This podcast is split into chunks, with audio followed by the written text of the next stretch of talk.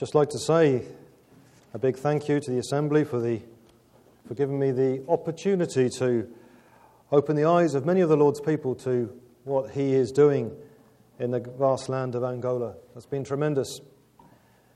I haven't spoken to everybody, perhaps I've spoken to about 12 people really in conversation, but it's been interesting to notice that so few have heard of what the Lord has been doing over the years in Angola. So thank you for the opportunity.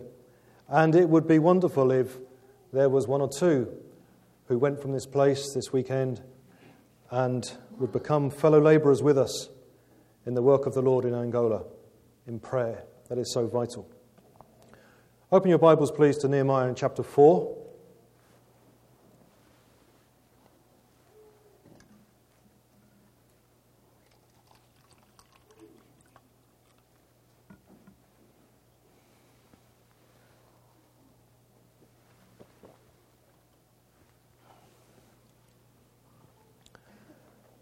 And we're going to turn to the scriptures in a little while.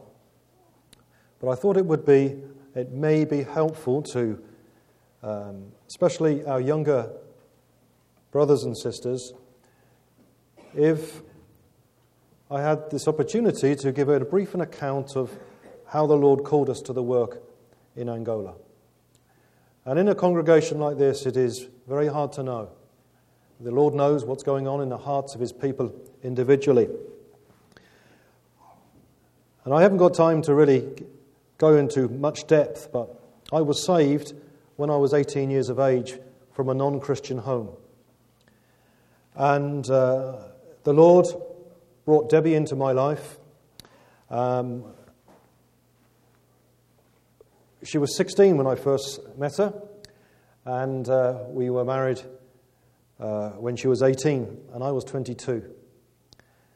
We tried to get married a bit earlier than that, but the father in law said, Do as I say. I found out later it was do as I say, not do as I did. So um, we settled for that, and she was 18.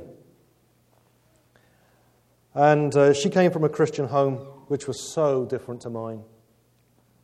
She had a peaceful home. It wasn't marked by the rows and the violence that so often accompanied my life at home. And as I said earlier, she came from a place called Helions Bumpstead, which sounds a bit of a joke, but there is such a place. And uh, we settled down there. The Lord gave me employment on a farm, and uh, I was working away there, and we were happily married and putting our back into the local assembly at Helions Bumpstead. At that stage in our lives, 1988, we never had any thought whatsoever of serving the Lord like a missionary. No thought of that at all. But we started a children's work with a local brother in the assembly. We started a children's work in, in a nearby town. And we enjoyed good times in serving the Lord in that very simple, exciting way, working with children. But more and more, the Lord impressed upon our lives our desire to give ourselves to Him to be what He wanted us to be, to be where He wanted us to be.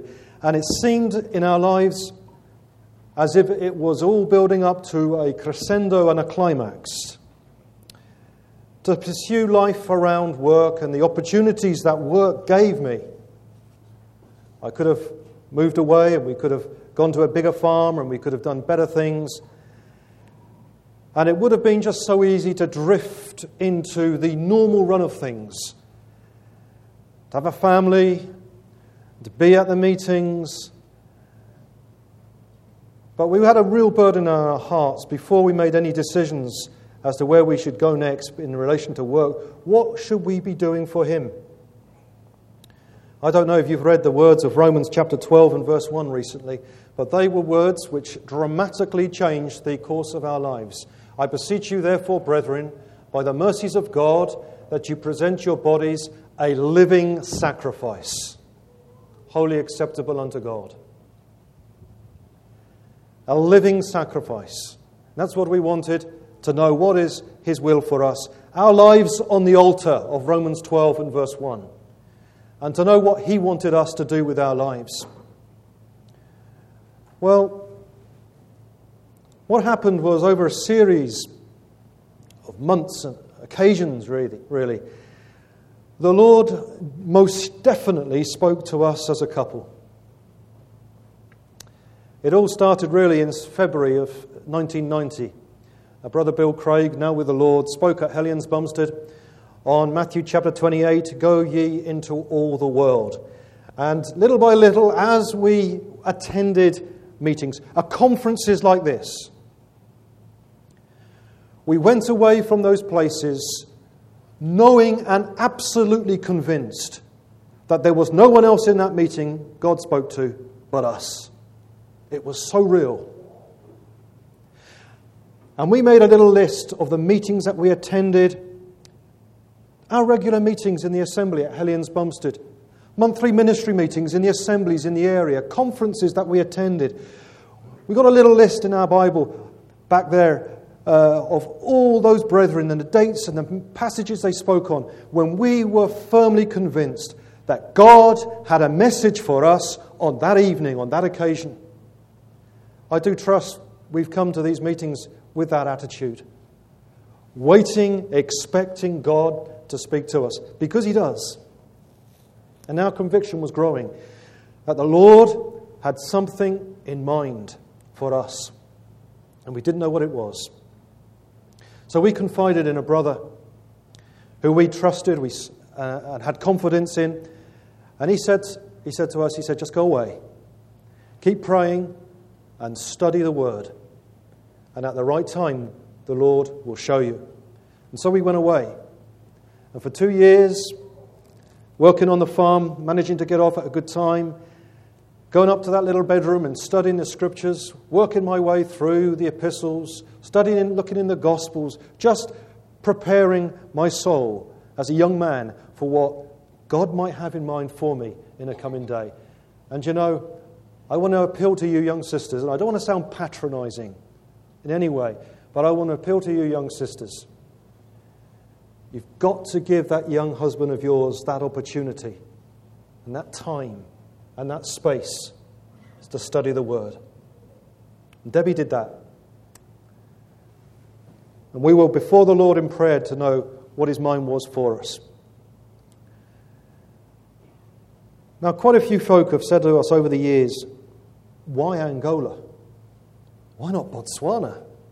Why not Zambia? Why Angola?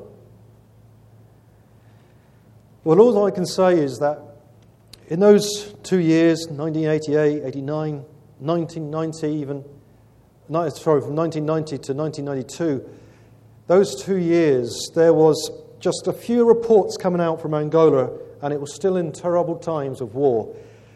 And we became greatly exercised about the great need of the work of the Lord there. So we started to pray that this was of the Lord. And you know, the exercise just refused to go. It became so ingrained and so deep into our conscience and to our hearts that we ate Angola, we slept Angola, we spoke about Angola, and there was no one else who knew apart from this other brother and the Lord and ourselves. We prayed about it.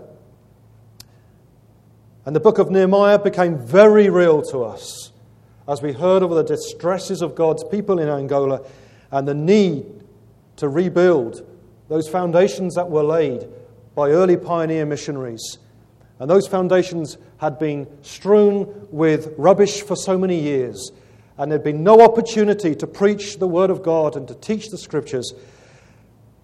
And we had a desire in our hearts, which we believed firmly, that this was placed there because I'd never heard of Angola, just like you. I'd never heard of Angola. And, I, uh, uh, and that desire was placed there by God. And in chapter 4, Nehemiah says, The work is great and large, and we're separated upon the wall, one far from another. And how true that would be, because missionary presence in Angola had dwindled and would still dwindle further. And we are far one from another. But what, in what place ye hear the sound of the trumpet, our God shall fight for us. And so we became convinced that the Lord would have us to be in Angola. By this time, we had two boys. Alex was getting on for two years of age, and Luke uh, was nearly born. And one day I was reading through the book of Ezra and I came across this wonderful verse, and it brings tears to my eyes whenever I read it, whenever I see it in my readings throughout the year. It was Ezra's desire to seek of the Lord a right way for us and for our little ones. And I knew that as soon as we went public and made it known that we were going to take our little ones into a war torn country, there would be so much criticism. And saints not understanding but you know, we had these verses which I read to you today, which may seem very abstract and scattered to you, to sensitive souls who've been waiting for months and months on the Lord. To hear his voice through the reading of the scriptures is a most profound experience. And our brother's been speaking about Joseph's thinking of those words which he heard of the Lord when he was 17. I tell you, you need to hear that voice from the Lord. Because in the thick of things, when the trials come, it is that which keeps you going. And the Lord told us to go. And it came to the stage. Don't worry, I'm quite used to goats coming up on the platform. It came to the stage in our little experience that to not to go would be disobedience. And so we had to go. We were compelled to go. Now, I'm not saying that knowing the Lord's will is easy, it's not easy. But just it may be very helpful to someone here tonight. It seemed to us that the Lord uses five ways to communicate his will to us. Number one, through the reading of Scripture individually and as a couple. And I do trust you read the scriptures together with your wife and your family. And God's voice is heard still today through His Word. But then in prayer, in the atmosphere of prayer, and your personal circumstances, that which the Lord is allowing into your lives. And through his servants who are teaching the Word of God publicly, they're addressing the congregation, but they don't know what's happening in your life. But if you've come to that meeting expecting God to speak to you through his servant, he will. And he does. And that's what he did. And then through the wise counsel of the Lord's people who have been through experiences with the Lord and who we had confidence in. And when these five strands come together in our little experience, and you have peace in your own soul that you're in the mind of the Lord, you take that step and I mean it is, just one single step of faith. And you move out in faith. And that would be our experience. And so in 1992, we went to see our elders in the assembly. And they were happy to commend us to the grace of God. And I left employment on the 20th of August. And on the following day, the 21st of August, we had a commendation meeting and we left for Portugal a few weeks later on the 6th of September 1993. Alex was two and a half years of age. Luke was six months old.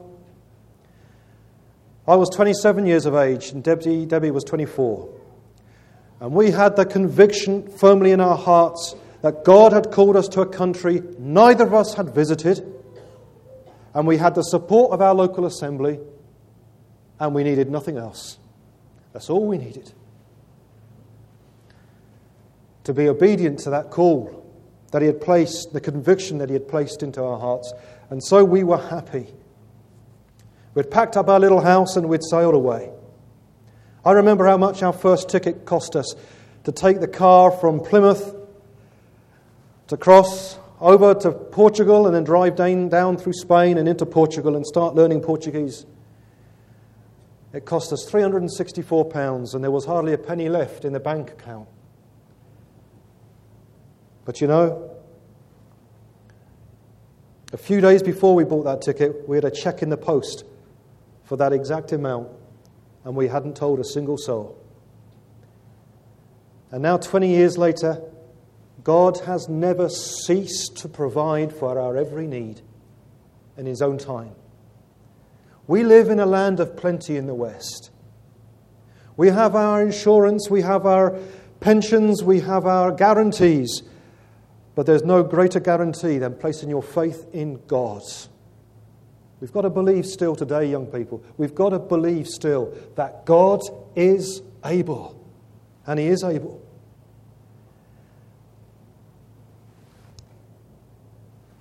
As I was preparing these few thoughts for this closing meeting, I was aware that bank account was getting down a bit and we were going to the States. Goodness, what are we going to do? But you know, I got an email while I was sitting there at my desk to meet that present need. And that is happening in our experience. So frequently, the Lord is wonderfully, wonderfully gracious. I remember the summer before we left the UK in 1993, we went to the seaside and I brought Alex an ice cream, two years of age, and I distinctly felt Satan saying to me, That's the last one you'll ever afford to buy him. And how wrong, how wrong he is. He's the father of lies. You put doubts, uncertainty in your soul. Have faith in your God. And so we set about learning Portuguese. You know, I had failed French at school. I don't mean I failed French, I was ungraded in my exam. It was that bad. And if my French teacher knew that I could speak Portuguese and preached in Portuguese and Chokwe, she'd probably be turning in her grave right now. But uh, again, and we say it so glibly as preachers, but I want to appeal to you, young people. It is so true. If God calls you, He will equip you and give you that ability, what you need, and to speak two languages. When you had an education like mine, you know, it's only of the, the grace of God. Well, you know, it was a bit of a culture shock. I was a farmer. Still am a farmer in the heart, really. We were stuck there up on an apartment block, seven floors up, with no, not even a garden. And I had two little boys to look after every afternoon when Debbie went to language lessons. You know, after a few months, I could have packed it in. Debbie was learning Portuguese far quicker than I was, and all the man points you can possibly muster we were going out the window pretty quick. And we could have packed it, I could have packed it in. But that conviction was in our hearts. God had called us. We've got a work to do, so stick at it. We got through it, and started to speak Portuguese and then finally moved on to Angola. Uh, we finally arrived in Angola for the first time as a family in August 1995. By that time, Alex was four and a half and Luke two and a half, and we moved to Saurimo to learn Chokwe. Uh, learning a second language in two years was a bit of a challenge, but it was necessary, so we set about learning that, and most of my preaching now is done in Chokwe. And our living conditions in those first 18 months were appalling by any standards. And when we got home for the first time, the doctors told us our boys were malnourished. And we look at those photographs from those early days and we think, goodness me, how did we miss that? They look like stick insects with enormous great heads. But food was so scarce and things were so bad. You know, when girls of Debbie's age were worried about the colour schemes in the home, she was carrying buckets of water in from the road. And she was cooking on little charcoal stoves and coping to bring up her family in Angola. But you know, in those extreme circumstances, she absolutely radiated and blossomed. In circumstances that would have snuffed out the testimony of so many. You know, God doesn't make mistakes when He chooses your lifetime partner. Tremendous to trust in the Lord for that. Later, we moved on to Kamundambala and we were able to create, uh, create a home and put a lot of work in there in the assembly and in the try and build a house for ourselves and to live in, to make situations a little better. And the Lord was wonderful, preserving us. We lived through gunfire. The boys had to distinguish pretty quickly the sound of shells that were coming in close and stuff that was going over our heads. Time and time again, we went to bed with our clothes on and our bags packed because the village would flee every night the, the rebels would come or could come at any time, and the whole, van, the whole village would evacuate. And where could we go? We couldn't get to town, the roads were shut off. There was no planes out. And so we just slept on our beds. And I do not remember, you know, ever having a sleepless night. We just laid down and put our boys to bed and tr- entrusted them to the Lord and prayed that He would preserve them and preserve us. And we'd wake up the next morning and we'd open the curtains and we'd see all the villagers coming back from the bush, bush coming back to their homes. And we'd praise the Lord for His preservation through another night. Wonderfully preserved in every way from sickness. We had malaria, typhoid, all the things that are associated with African life. But the Lord has preserved us through it all in a wonderful way. So, in closing of my these few thoughts, which before I want to turn to the Word of God now, I want to just simply say to you, young folk, I don't know you, I've hardly had the chance to speak to many of you at all, if any. Our God is a mighty God. He's not only able to save your soul, but please don't just limit him to that. Our God is only confined by our lack of faith in him. And what we need today from amongst God's people is another generation to rise up to say, like Paul did, I believe God. And to step out in faith and trust Him. As the little hymn says, What He's done for others, He can do for you. Don't settle for second best. Do not waste your life chasing the dream that makes out that bigger and better is happiness. Seek to know what His will is for your life. Give Him the best years of your life. Do you know, if I think about learning another language now at 48 years of age, I don't think I could do it. Do it while you're young and when you have that opportunity. But you know, it all comes down. I do believe it all comes down to the words of Nehemiah in chapter 4 and verse 6. He says this So we built the wall, for the people had a mind to work. A mind to work. I want to broaden that challenge to you this evening.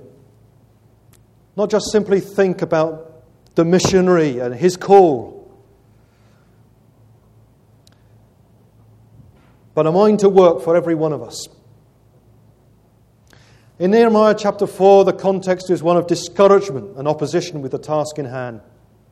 They were rebuilding the wall of Jerusalem. But the wall was built because Nehemiah said, The people that's the rank and file. Had a mind to work. They stand in complete contrast to those in chapter 3 who put not their necks to the work. It's good to know what God is doing in Angola, but I want to turn your attention to where there is a need for workers today.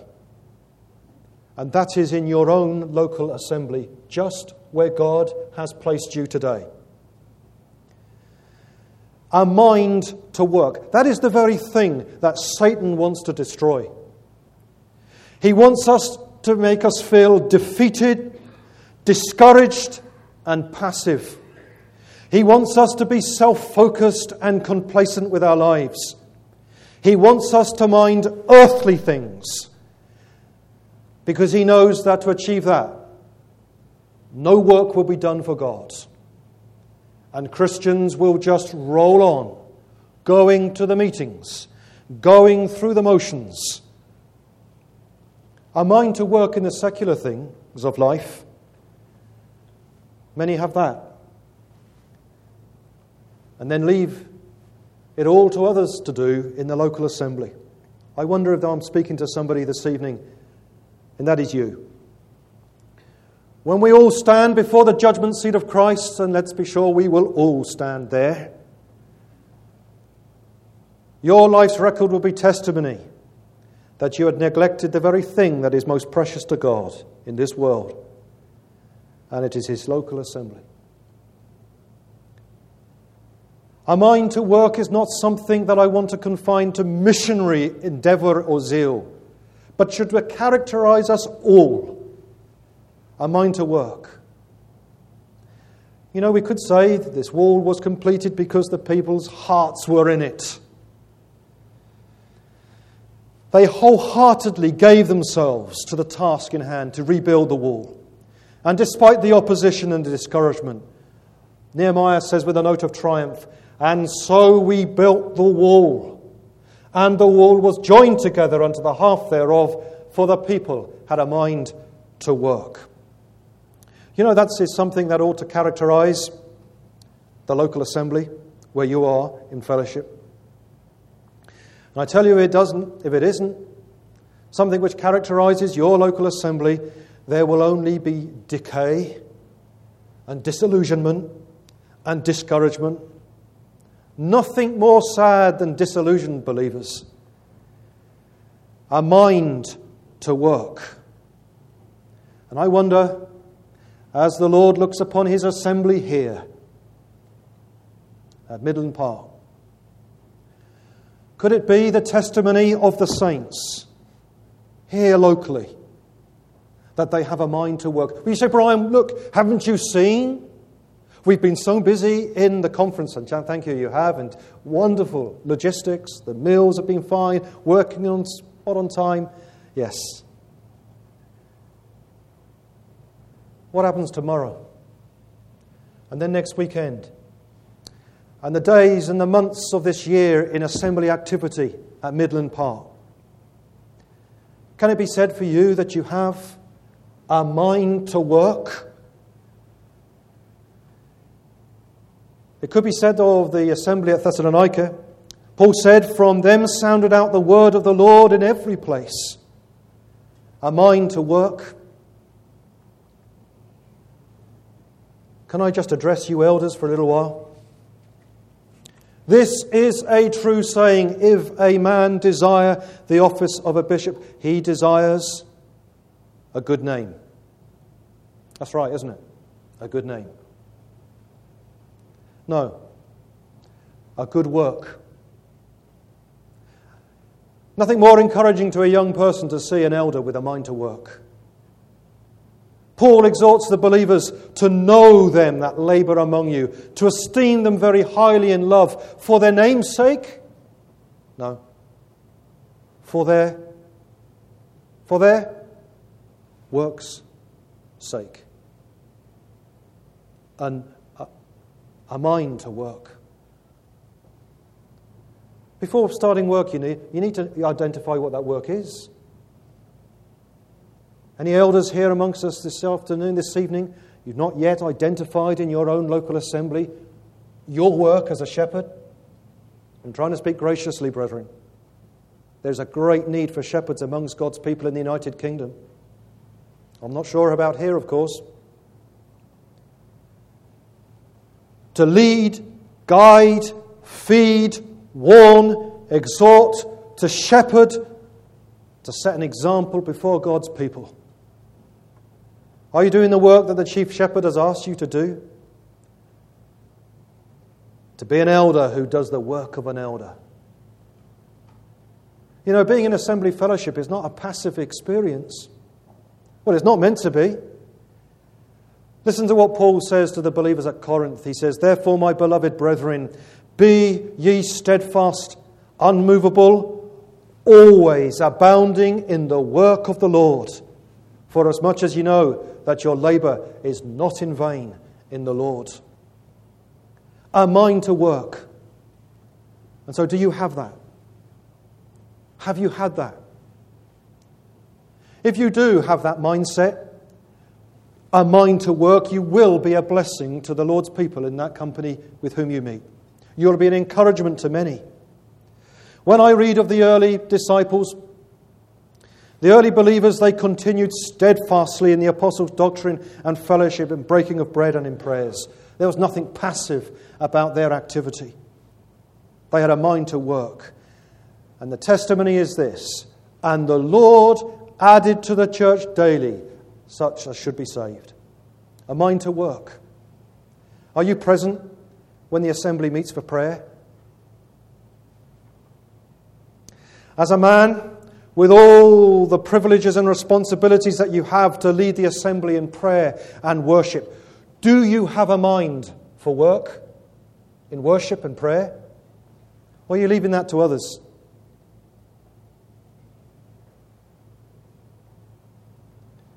Do you have a mind to work and to build upon the foundation that has been laid by previous generations? To add something of eternal value to the local assembly where God has placed you. Can I appeal to you, you young men, to come, and not just the young men, to come to the assembly gatherings with an exercise and be willing to contribute, a mind to work in the local assembly, in the gatherings of the Lord's people. The end of Mark's Gospel, we read these wonderful words. And they went forth and preached everywhere, the Lord working with them. What a thing! Disciples with a mind to work, and the Lord was working with them. Would that be your ambition? To have the Lord working with you? I know he said, I will build my church and the gates of hell shall not prevail against it. And my, have we seen the truth of those words. And yet, in marvelous, amazing grace, the same Lord who's building his church seeks your involvement. And are you active? And do you have that mind to work? Perhaps you've had once before, you've had a mind to work, but there's been recent months and perhaps years have left off, and you feel discouraged. Can I encourage you this evening to refocus your efforts not on the fleeting things of life that may have distracted you, but what really matters, things that will last for eternity? And think what you can do for Christ in your life. Think of the testimony of some from Scripture.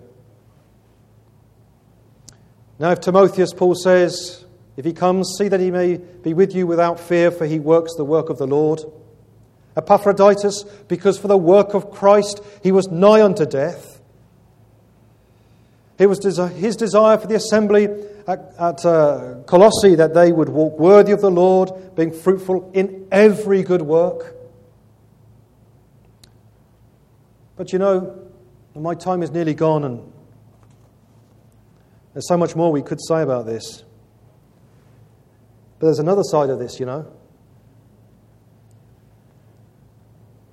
Are you allowing those who do have a mind to work to work? Are you allowing them to work? So often I find that our assemblies back home in the UK, they pray for and finance a work on the mission field that they would never dream of putting in their own assembly. So much hypocrisy amongst us, you know. It's not because what the missionary is doing is wrong, because they would never put their hands in their pocket and support it, let alone pray for it in the prayer meeting. But because it's a fresh approach, a fresh vision. All biblical standards are upheld Principles are maintained, but it's not for us. And there may be young people in your own assembly who've got a vision for the work of God. And who will take the work of God forward and they want to maintain all biblical principles and all biblical standards, but they're being hindered. But thank God for them, they have a mind to work. Now, will you encourage them? Then there are those who refuse to pass on to the following generation any responsibility whatsoever. Do you know the, the Great Britain, we have in the Olympics uh, a, a, relay team, relay team and, and they are absolutely hopeless. They get disqualified.